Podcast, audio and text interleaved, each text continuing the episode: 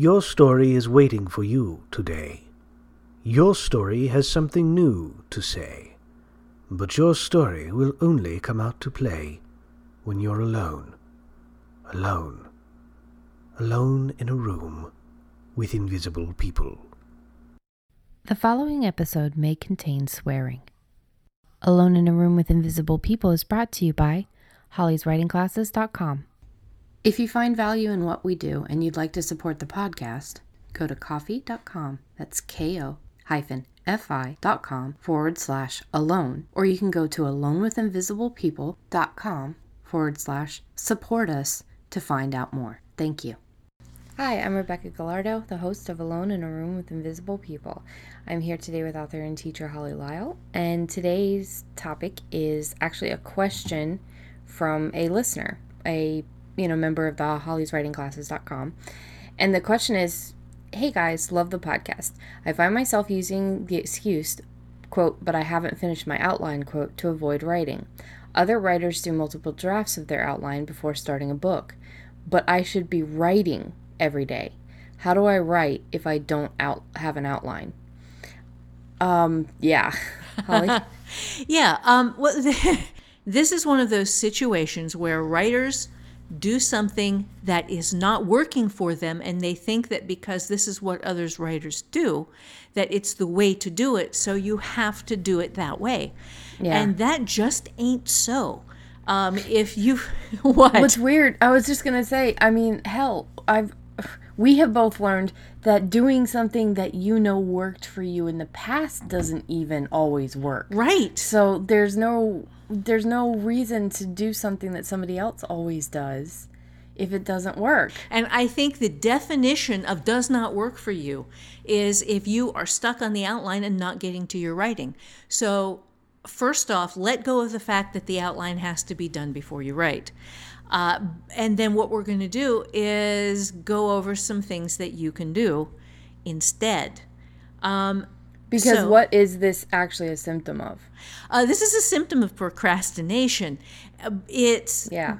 Yeah, and it's also um, occasionally a symptom of perfectionism where yep. your mind has adapted to the concept that all writers write outlines and then they write the book and I have done it with, I've done it without, I've done it with partial outlines.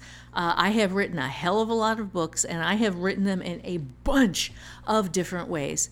And there is no one true way to do this. There isn't even one true way for you to do this that will work every time. There just isn't. And there isn't one true way to do an outline. No. I mean, you can look at one person who does like a synopsis and they call that their outline for the book. You can mm. look at somebody who just writes like a couple of words yeah. per scene or somebody who writes these paragraphs oh, per scene. Yeah, one paragraph per scene, which just damn near killed me. It yeah. took all of the fun and all of the spontaneity out of the writing and made me hate it. And if I hadn't just realized, well, hey, I have to do these for my editors, but I don't have to fucking use them afterwards, um, I would have quit writing. So, yeah. so okay, so let's look at some of the things you can do. Um, First off, realize that you have better ideas about the story you're writing as you're actually writing the story. Uh, Becky and I can both tell you that as we're writing along, all of a sudden we have these beautiful inspirational moments where just it's like lightning goes off and you go, oh my God, I can do this with that. And then I can yeah. take it over to this other thing, and it will make my villain meaner and my hero stronger and my heroine sexier.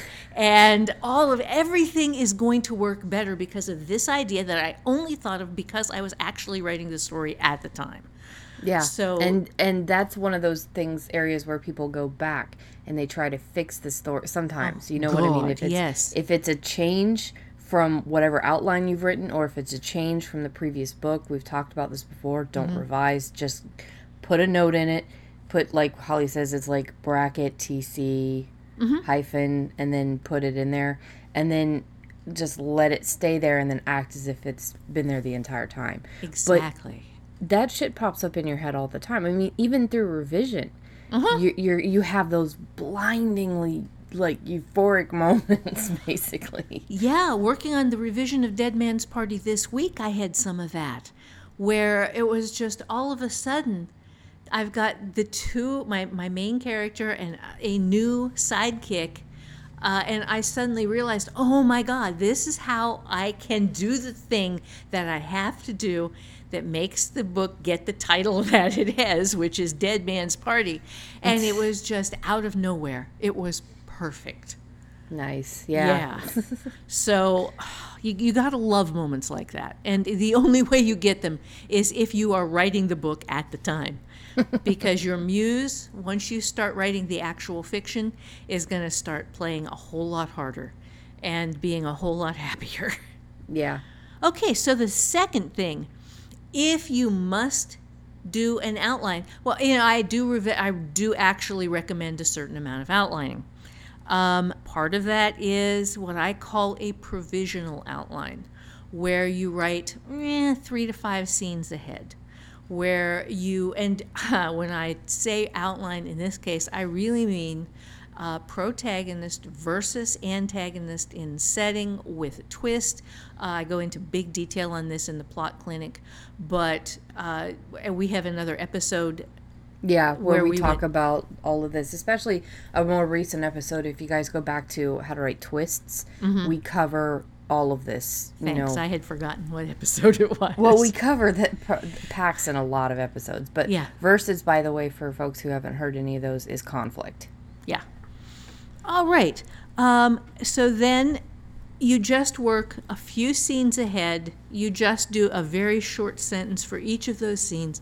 And every once in a while, you revisit what you've got. And you say, well, you know, do I need to add anything else to this? Do I have any more ideas? And as you have ideas while you're writing the story, you go ahead and add them into the outline, a few scenes at a time. You don't stress out about it. You don't make it this hill that you have to die on. It's just you build the book as you go. And at the moment where your muse says, Oh my God, I know how this has to end, be sure you remember to write that one down right then. Yeah. because it's you can, in fact, forget these moments of brilliance if you don't get them into your onto your page. Um, some some people know the ending before they they write, and I know that you always say that you always have a vague ending. It's and then they all die, mm-hmm. or you have a vague better idea and then it changes for you. Some people ra- actually seem to write towards an ending. They get this amazing ending idea, and so if that's the way you work, include that in your outline. Just put the ending on on a sheet of paper somewhere that where you can see and having that goal having very small you know steps towards it will you know make it easier. Yeah and that is again the perfect example of there is no one true way to do this. Yeah. because my the i can come up with endings. At the beginning i will have some sort of an and sometimes it is actually not a half bad ending but it is never the right ending. I never find the right ending until I have written most of the book. And sometimes I am on like the next to the last chapter when all of a sudden it just clicks and I understand what has to happen. But some people, yeah, do. They have this beautiful ending. I don't think in good endings. Mm-mm. They just, that, that's just not the way my brain works. My brain has to trip over them from little toys that I've left all over the floor writing the book, and all of a sudden everything comes together and it goes, holy crap, that's awesome. Yeah. Yeah. No one true way. All right, so the next thing is that you can out- outline just one scene ahead. And with this, you might want to, to actually do a slightly longer outline, maybe uh, three or four sentences in which you say, okay, well, this person is going to do this, and then this person is going to do this, and this is the thing that they want to achieve, and this is the obstacle that they over, have to overcome. And then after you have written that, then you kind of work from the obstacle that they had to overcome or the thing that was the, they were struggling with. And then you you know sit down and just figure out the next thing that you think you want to write. And when you your brain says but i don't want to do that. I have something better listen to it. listen it. yeah. Yeah because your right brain is really really good at doing amazing things. It just has to have you listen to it when it tells you that it wants to do something different than what you planned. And with these longer outlines, what you are frequently doing is creating a board against which to bounce better ideas as you actually write the real chapter. Yeah. Yeah. Um, okay, so then we have a fourth thing, which is you can always ask yourself the following question, and you might want to pause uh, and write this down. So, you know, if you need to pause now to get a piece of paper and a pen, go ahead and do that uh, and then just come back. Otherwise, here is the question What am I afraid of that's preventing me from writing the story? And this is frequently the problem behind not being able to finish the outline is that there is something in the story that you want to write that scares you. And it's not, oh my God, this is a scary, scary thing that I have to write. It is that you don't think that you are good enough as a writer to write it, or that you don't think that it's the kind of story your mom would like to read, or that you don't think it's uh, appropriate for the age group to which you're writing it, in which case you might be writing for the wrong audience or it yeah. might it, it might be like you've never finished anything before why is this one different right that's it might be one. people not supporting you and and of course that leaks into your your own brain and self-conscious and self uh, self-esteem and it it could be just the fact that you don't feel you know how to do it correctly as well mm-hmm. And like we're saying, there is no one true way. Right. Something that made me think of something that I just want to throw in here. I did an article called One True Enemy. Go to the show notes because Becky is going to link the article. And if you are not getting support from the people from whom you think you should be getting support, you really, really need to read this. Yeah. I remember that one. It was it was a very it was a very good article. Yeah, it's it was when I was because not getting support. It was this was the thing that got me through. Yeah, and not everybody goes through that, but Holly definitely went through it in quite an um, overwhelming way. so yeah. yeah, and I know other people are going through that too. I fortunately um, there have been people who haven't supported me. There have been people who have mocked me.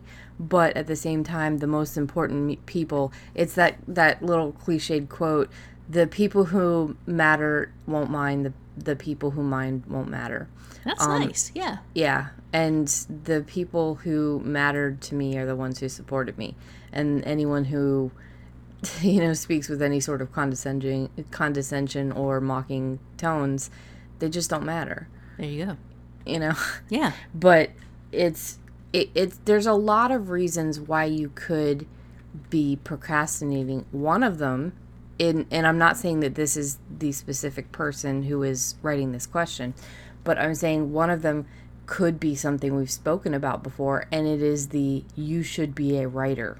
Mm, yeah. So if you have ever been told because you wrote some haiku or something for a uh, school or anything like that, oh, you should be a writer, and you took that to heart, but you don't actually love the process, then you shouldn't be a writer. No, you yeah, know what I mean. Free. Fly, be yeah. free. don't don't ever listen to shoulds, unless you know it comes from your heart. Yeah, yeah, exactly. There is one other thing that I want to mention uh, that is important with the question what am I afraid of that's preventing me from writing the story? And that is that the answer to this question can help you figure out what kind of conflict you can put into your story. Uh, yeah, obviously, if it's just I'm afraid of writing, that's going to be kind of tough to work into the story. But if it is, for example, lack of support, how can you put that conflict, this people opposing a character who yeah. really truly loves something how can you work that into your fiction in some way that is not just blatantly cutting it out of your life and pasting it onto the page yeah um, because i used the hell out of that yeah and we're, we'll be doing um, an episode on that on how to disguise the issues in your life and not get sued. Yes. you know, we actually have plans to do an episode on that. So, you know, but it's it's important to use real life feelings that you have, you know, in real life situations altered slightly and real people altered in in order to motivate you and also make your writing better. Because mm-hmm. if you're speaking from knowledge and the heart it just makes everything you create better. Exactly. Yeah that that is very nicely said. And i know of one that is not on the list probably because you were thinking all outline related. Mm-hmm. um pantsing okay so let's talk for a minute about pantsing sometimes your story just wants to be told and you need at that point to just ignore the out, out to ignore the idea of an outline and to go ahead and just write it. This works much much better for short fiction than for long fiction, much better for uh, up to n- even novelettes as opposed to novels and it becomes very very tricky if you're pushing past the 50,000 word mark. Ask me how I know. It would also really suck to pants um, an entire series. Oh God. Oh God, oh God.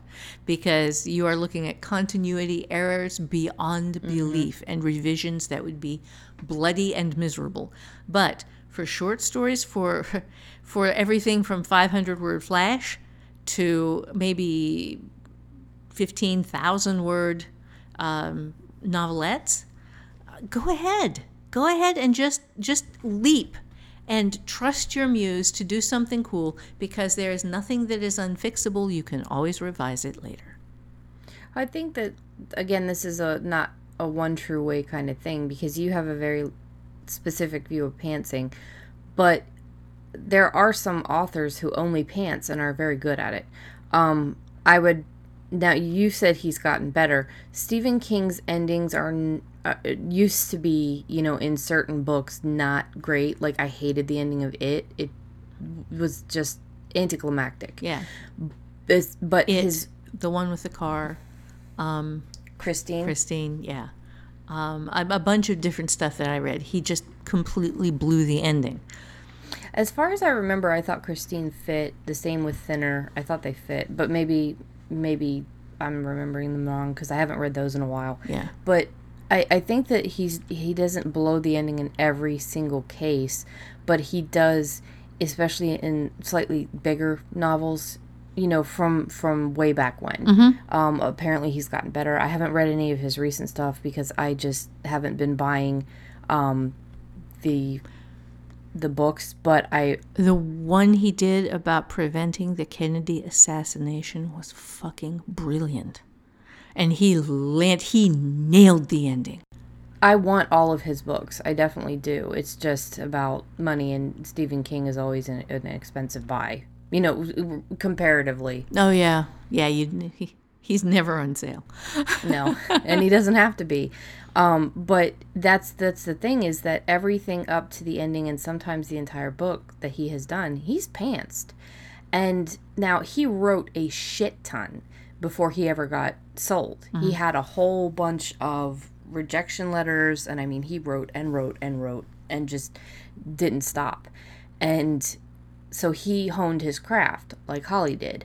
But he pants he he or he pantses. I don't know how you would say that, but he is a pantsing author. So that is one area that you know you you don't do because of talismana. Mm-hmm. Um, there's a certain amount of pantsing involved when it comes to Dead Man's Party and how to write a novel. Yeah, I'm I'm provisional outlining that at about five scenes ahead right now. Yeah, and so there is a little bit of it's kind of like a, a dance a pants dance. Mm-hmm. it's like a an outline versus pantsing, but or a mix of the two. Yeah. Then the nice thing about that is that because I am doing the revision now, I do actually know how it ends. Yeah. So yeah. I, I am writing towards a known ending, and this is a revision. So yeah. Yeah.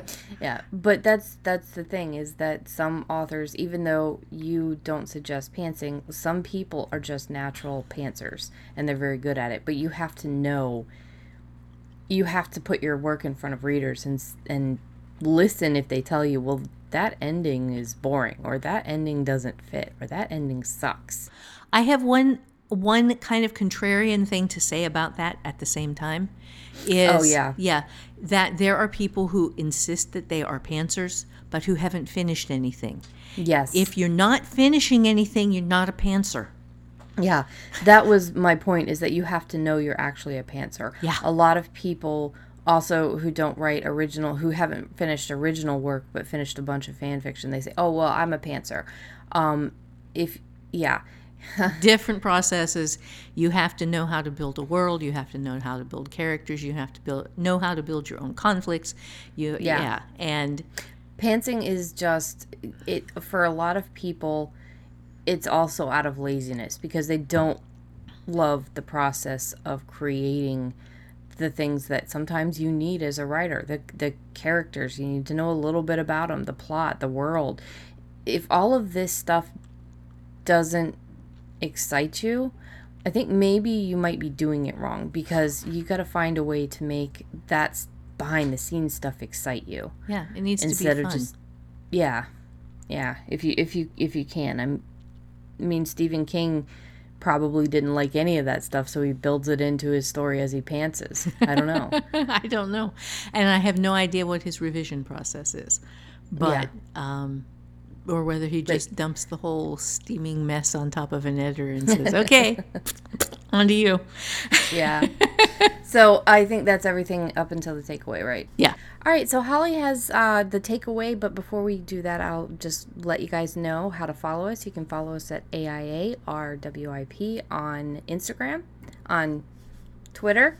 You can follow us on Alone with Invisible People on Instagram. You can also follow follow Holly at holly.lisle or myself at rgalardo. That's R Gallardo. And now I have two cats up here, one of them was sniffing the other's butt. Thanks, Ollie. Um, and you can follow us on Facebook. It is Alone in a Room with Invisible People.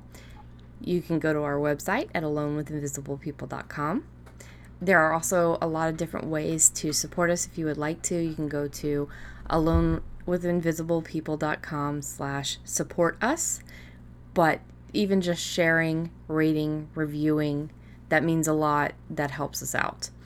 I also wanted to say Holly has a YouTube channel, so if you prefer to listen to us on YouTube, there is no visual, you know, us talking or anything like that. Is but we do have a YouTube. It's Holly Lisle. Just type Holly L I S L E into the search engine, and you know it'll it'll pop up. And we are trying to get a l- little bit more description into all of the episodes. It's just turning out to be a little bit of a hassle for me to to handle that for Holly. If you'd like to be notified of all of the episodes, you can sign up for our reminder list. It is at alonewithinvisiblepeople.com, and there is a little bar that pops up on the top, and, and I believe that if you scroll all the way down to the bottom as well, it will pop up on the bottom saying, if you like this, go ahead and follow us. And you, that is an email list, though, so that and the only thing we ever send out is related to the podcast in one way or another. It's not related to Holly's writing classes. The best way to interact with us is to join the forums. It is hollyswritingclasses.com. It is a free account. You get free stuff with the free account. and there is a whole bunch of amazing people, and you can also interact occasionally with Holly or myself in the forums as well.